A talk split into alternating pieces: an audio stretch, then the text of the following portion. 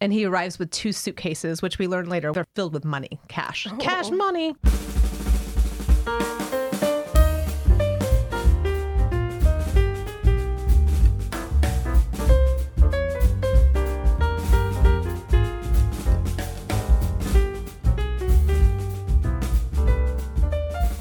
Welcome back to another episode of Sterling Municipal Library's podcast, All Booked, where we talk to you about books we'd like to recommend. And we are trying a new format today because Jamie brought a bag of books. It's a tote, really. Yes. It's and a very large bag. apparently, we are a warm up for a speech that she has tomorrow. Yeah, so I'm giving a speech tomorrow, um, and which probably isn't tomorrow in real time, right? It's always as tomorrow. of today. It's tomorrow, and the it has a theme, right? This group told me the theme of their speech, and I don't like to do themes, but this one was life's like a box of chocolates. you never know what you're going to get. So, you know, clearly I couldn't review books about chocolate. Or I guess oh, I could have. Some really good you know ones. I'm rethinking my strategy. I probably should have done that. So what we're doing is I picked 24 books and I got a thing of chocolate with the ones that are wrapped. What are they called? Uh, Ferrero Rocher. Yes, I knew I couldn't pronounce it. And I numbered them. And so I'm going to have the audience members pick out chocolates and I will review the book with a corresponding number. And I'll probably do six or until they get tired of me. Okay. Um, so it was kind of tough because I clearly couldn't read 24 new books in preparation for this speech.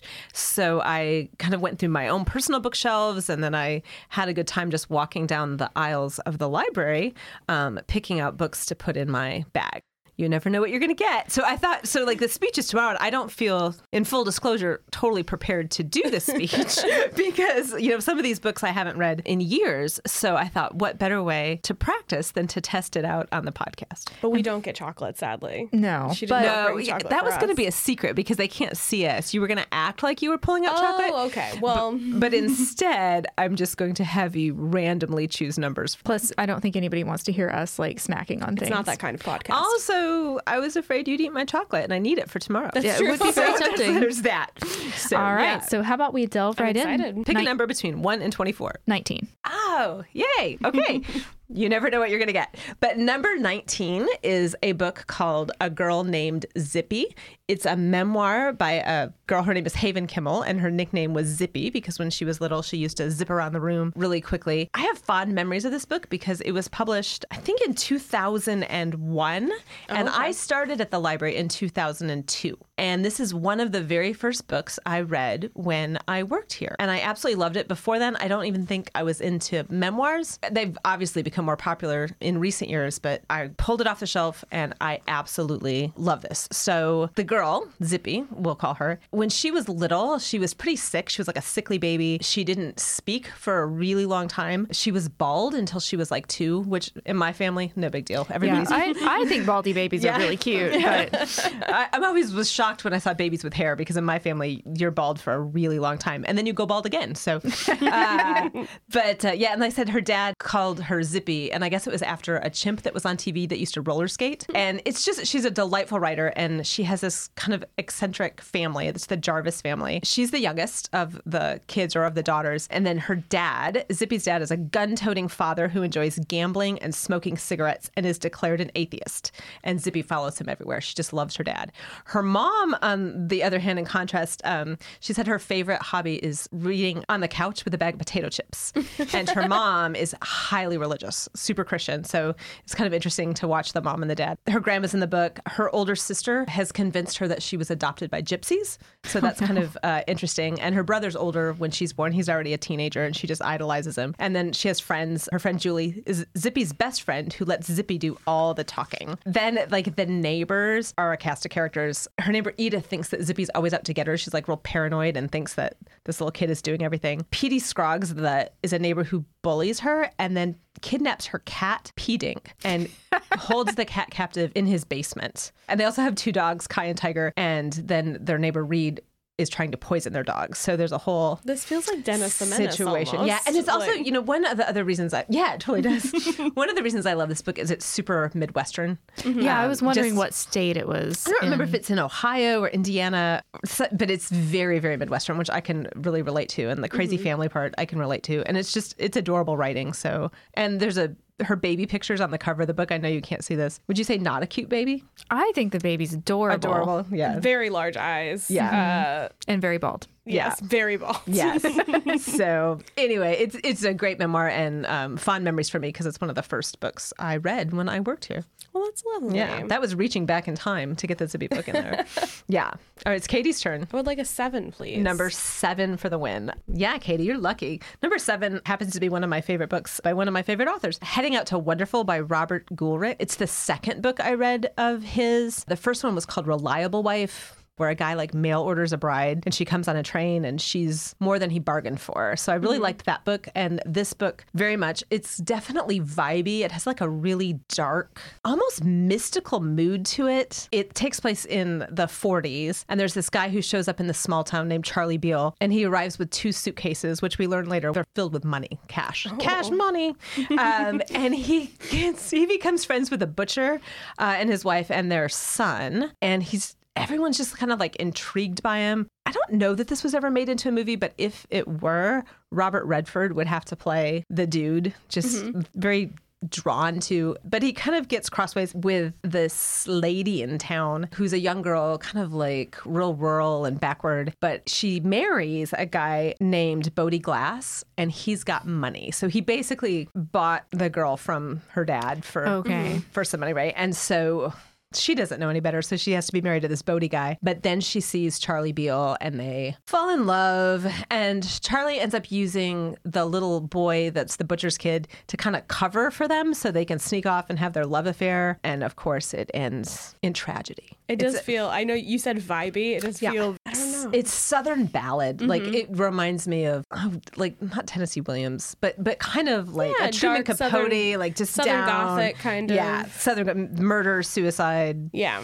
You never know. Which genre is it in? Fiction. Fiction, Yeah, okay. it's fiction. Yeah. This author, like I said, The Reliable Wife is great. And then he wrote a book called The Prince. Oh my gosh. I can't, the, Fa- the Fall of Princes, which is one of my favorite books, but I don't recommend it to people because it's autobiographical of the author and most people wouldn't like it but i absolutely uh, love it so if you and this is one of those books like if you read it and then told me you didn't like it i couldn't be friends with you anymore Oh. um, and so, So you just don't recommend it. so it i just all? don't recommend it because i need i don't have that many friends and i need to Yeah. keep them all so i don't do I'm that one of those people who's like, challenge accepted. yeah but this is heading out to wonderful it is it's super good your turn We'll go with three since you went with seven. three Doing all the lucky numbers.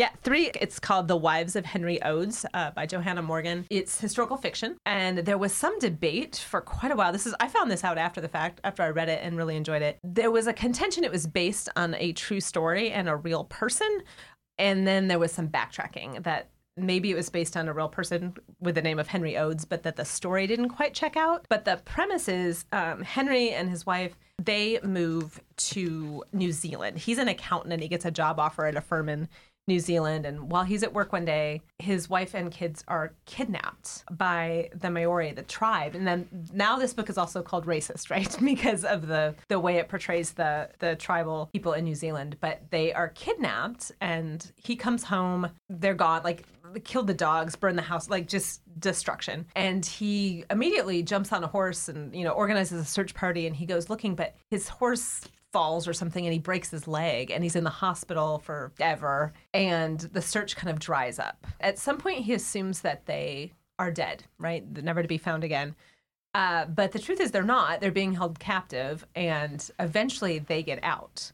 But by the time they get free, he has moved to America, to California, and found another wife. So that's The why it's betrayal. wives of Henry Oades, plural. Oh gosh. And um, and then of course, guess who shows up at their door one day, right? Um, and then there's this is what's fascinating to me is there's a polygamy trial. He is char- and that's where the part where I was like, it's a true story, right? That's you can document that. And it turns out in the end, Henry Oades was a real person who did immigrate to California, but this polygamy thing never happened. And the so how the origin story of that was sort of interesting because the author was like, "No, this is a true story. My dad like we used to talk about it. He was a law professor, and this is a famous legal case." And then they even found evidence in an old legal textbook. But apparently, it was just a hypothetical that a law professor was like, Okay. for instance, if this happened, um, but it kind of got passed down as truth and, um, and attached to this man. atta- yeah. So in, it's interesting. I don't know the full story. I'd have to do more research, but uh, it is a really cool book because can you imagine? It's one of those books. Could you imagine if that happened to you? Any part of it? Like if you were the husband, if you were. I don't know. I still feel like the husband didn't try hard enough to recover his initial family. but Yeah. So Could have looked a little harder, Henry. try harder, Henrietta. That's the moral of the story. But that is interesting that it's a book that was based off of basically like a folk tale that was passed down and they were like, "Well, my dad's a law professor, so it's Must be true. it has to mm-hmm. be true." Must be true. Yeah. And when I read it and then read like that it was based on that true, I mm-hmm. would tell people for years, "Oh, read this. This really happened." Yeah. Um, but That's why Sabrina always checks those notes in the back because she wants to know Yeah, that yeah. it's real. but like on this one, I'd have to look. But it- Yeah. it's portrayed as real. It was only mm-hmm. later that it kind of got debunked as maybe not being totally Yeah. real. we, I feel like we have gotten such a variety so far, which is the the joy of the box of chocolates. Yeah, it's your it's your number. It is my turn. Yes. Don't choose wrong. I'm going to do 24. I'm going to go I'm going to see what the final book you chose is. Okay. Oh, it's interesting that you chose this one, and I put this in the bag just yesterday. and I read it a few months ago. So, um, did you read this by chance? I did read that book. Okay, that's, that's thank you. This is going to be really good practice. This book is called Book Lovers by Emily Henry, and I did read it. I probably read it two months ago. It was super popular. Like Mm-hmm. Yes, it really uh, made the rounds. Um, and it's got a cutesy cover, right? Um, Yeah. kind of a chick lit situation. Yeah, like Would the, the like cute illustrated romance covers that are super popular, kind of like a bridge between romance and fiction. Yes, yeah. and I would call this book um, a Hallmark movie. Oh yeah. Yeah, this is like the absolute, and I mean that's kind of the joke in it too. Mm-hmm. Um, you, if if any point I get this wrong, you jump in and correct me. Uh, but she, the the main character, the female character, is a literary agent in New York City, super high powered, Mm-hmm. super hard shelled, and her sister convinces her to go on a uh, girls trip. Mm-hmm. To this town that a romance novel was based on, like a really popular Very best-selling book was popular. was based in this real town and fictionalized and it doesn't live up to the hype they get Yeah. to the town and like there's barely a main street and The all of that important note is that the main character that we are following is the other person in the Hallmark movies. So when people go to the cute town, they always call back, and there's always a mean significant other that's holding them back that only cares about work. That's her. um, the number of times her boyfriend has moved to a small town for work and then called her a week or so later and been like, "I fell in, I fall in love with a baker's daughter," like something Yeah. like that. You don't understand what Christmas really means, so I'm gonna have to break up with you. Like that kind of thing happens to her a lot. So Yeah. the the joke is that she's the other person in the in the rom com, which is it's a pretty funny. yeah and her her man the man uh, that she ends up hooking up with also very coincidentally is a New Yorker that she knew previously in New York because he's also I think he's an editor. Mm-hmm. You know, they don't want to fall in love. They're working on a book project together, but absolutely um, they get so it on. So hard when Yeah. you're the only other New Yorker in town. Yeah, yeah, right. They throw to each other. And for a few minutes, you think maybe she's going to end up with like the lumberjack, but no, she ends up with this uh, guy. But it's it's a good. I loved reading it. I Yeah, it's very absolutely fun. loved reading it. It was very plot driven. The characters were great, and uh, I just Mm-hmm. and you zip, just zip right through it. And Uh, it will be a movie. There is no doubt that this will be turned into a movie. But this is a good like beach read, airplane. yeah, All right, I'm curious what Lucky 13 holds. 13. I, you know, I almost, when I was numbering them, I almost skipped 13 like they did do for elevators and stuff. Like it was going to be bad luck, but let me see what it is. Oh. Well, we- we'll go this one fast. I've actually reviewed this on the podcast. Yes, you have. before. This one is Becoming Duchess Goldblatt, the memoir. And I just uh, adore her. And Lyle Lovett plays a prominent part in this book. And I love that. Deeply, madly in love with Lyle Lovett. Um, and so I've seen him in concert since I did my podcast on Oh, this book. good. I mean, I've seen him in concert like 50 times, but I was sort of hoping that because we both love the Duchess, we would Mm-hmm. somehow connect at this concert. um, that did not happen, uh, but the book is delightful and um, refer back to podcast number. I don't know, but uh, it's a great podcast. I did that one with Lisa Coker. We both read Yes. the book. Yes. And, uh, we had a lot of fun. So that's 13. I will, how about one more? Do you do one more? One more. So you well no, you have to choose again. You chose one that was already reviewed. Oh, okay. Hmm. 11. Oh, okay. 11 is actually my favorite book of all time. Oh, and I have read that one before too. Oh, good. Then you can do the review. No, I cannot. it's been it's been many years since I've read this book, but I, it's actually a book I've read more than once. Which the only I don't do that. Um, I read J.D. Salinger over and over again, um, and I love this book. So every few years I will read. Um, it's called The God. I should end the suspense. It's called The God of Small Things um, by Arundhati Roy. Um, and it, very kind of interestingly, as a fact, the very first speech I ever gave when I worked here, um, I was asked by another person, "Hey, can you go give a speech for me? I can't make it." And I said, "Well, what do you do? Well, like, how do you do it?" And they said, "Well, I just take a book and I review it for like 30 minutes." and I was like, "Just one book?" And she's like, "Yeah." And I'm like, "How do you re- talk about a single book unless you were the author for 30 minutes in a speech?" I couldn't get my mind around it. So I decided to be super ambitious and take two books. And one of them was The God of Small Things uh, by Arundhati Roy, and the other one is called Gods in Alabama by Joshilyn Jackson, which is also somewhere in here. And I thought because they both had God in the title, it would be like the way I would like connect the speech so that it would make sense as a speech. They're very, very different books, but um, and I loved it. And then I kind of got addicted. And at one point, I was doing literally 20 books in a speech because you don't have to say a lot.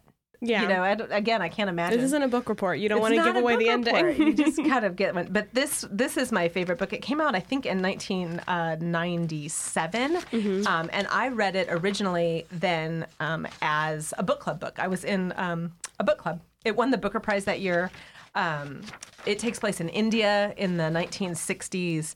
Um, a lot about the caste system in India, family secrets, betrayal, forbidden love. Um, kind Twins. of- twins. Yeah, there's twins. there's twins in this book. The language that she uses to write, and this is she doesn't write often. Um, I think she's written one more novel, and she writes essays and stuff. This book is perfection if you're into literary fiction. It's a sort of a difficult book to read. I remember reading it originally, and was probably on page 70, and I was ready to put it down because it's very detailed. It's very slow.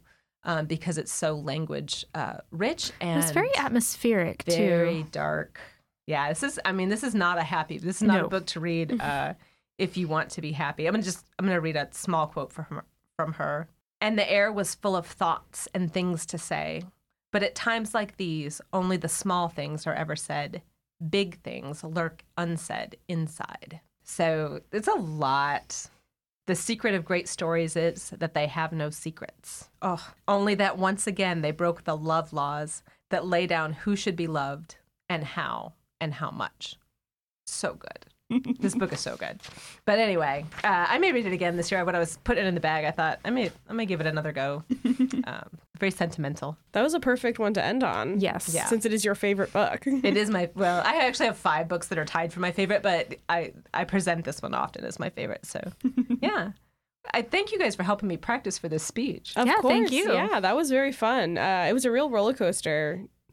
I- If with any luck, they'll pick the exact same numbers that you guys And you did, don't have and to- Then I won't have to like. think- yeah, I'm a little nervous because there's a lot of books in there, but It is. It is a. It is a large task you've set up for yourself. And it's kind of funny to see this evolution because you were talking about what it was like to be super ambitious and talk about two books, and here you're bringing 24. Twenty-four books, all types, no connection other than they're in a bag together. they're in a bag. That's what. Yeah. And you've numbered them. yeah. Well, I hope that the people in the audience tomorrow are as gracious as you two. And just in case we've got some people who are listening who are parts of clubs and stuff, who in general tends to invite you to give speeches? Um, there's a lot of book clubs in town um, that do. Uh, oddly, a lot of garden clubs invite me um, to speeches, and I'm like, I cannot talk about like that is not a thing. I don't garden.